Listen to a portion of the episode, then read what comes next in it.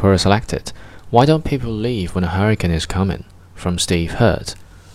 Quite a number of reasons. First, anxiety over not being allowed to return. During the 25 years I lived in Florida, I noticed a pattern. The Keys were sometimes evacuated for a hurricane. It could be several days after the storm had passed before law enforcement would let anyone pass on their highway back in. During that time, her families had a carload of belongings and pets with no place to go. The only way around the roadblocks to return was by boat. Second, fear of looters.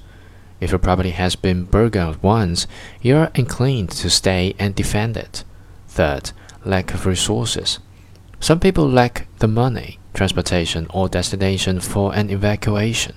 Public schools turned into hurricane shelters are unpleasant places and do not allow pets. Fourth, failure to understand gravity of the situation. There is a story from one sheriff's department advising of a mandatory evacuation. When going door to door, deputies would carry a box of Sharpie markers. They would hand one out to anyone who said they did not want to leave. Explanation was if the person wrote their name and address on their chest, it would make the bodies easier to identify later.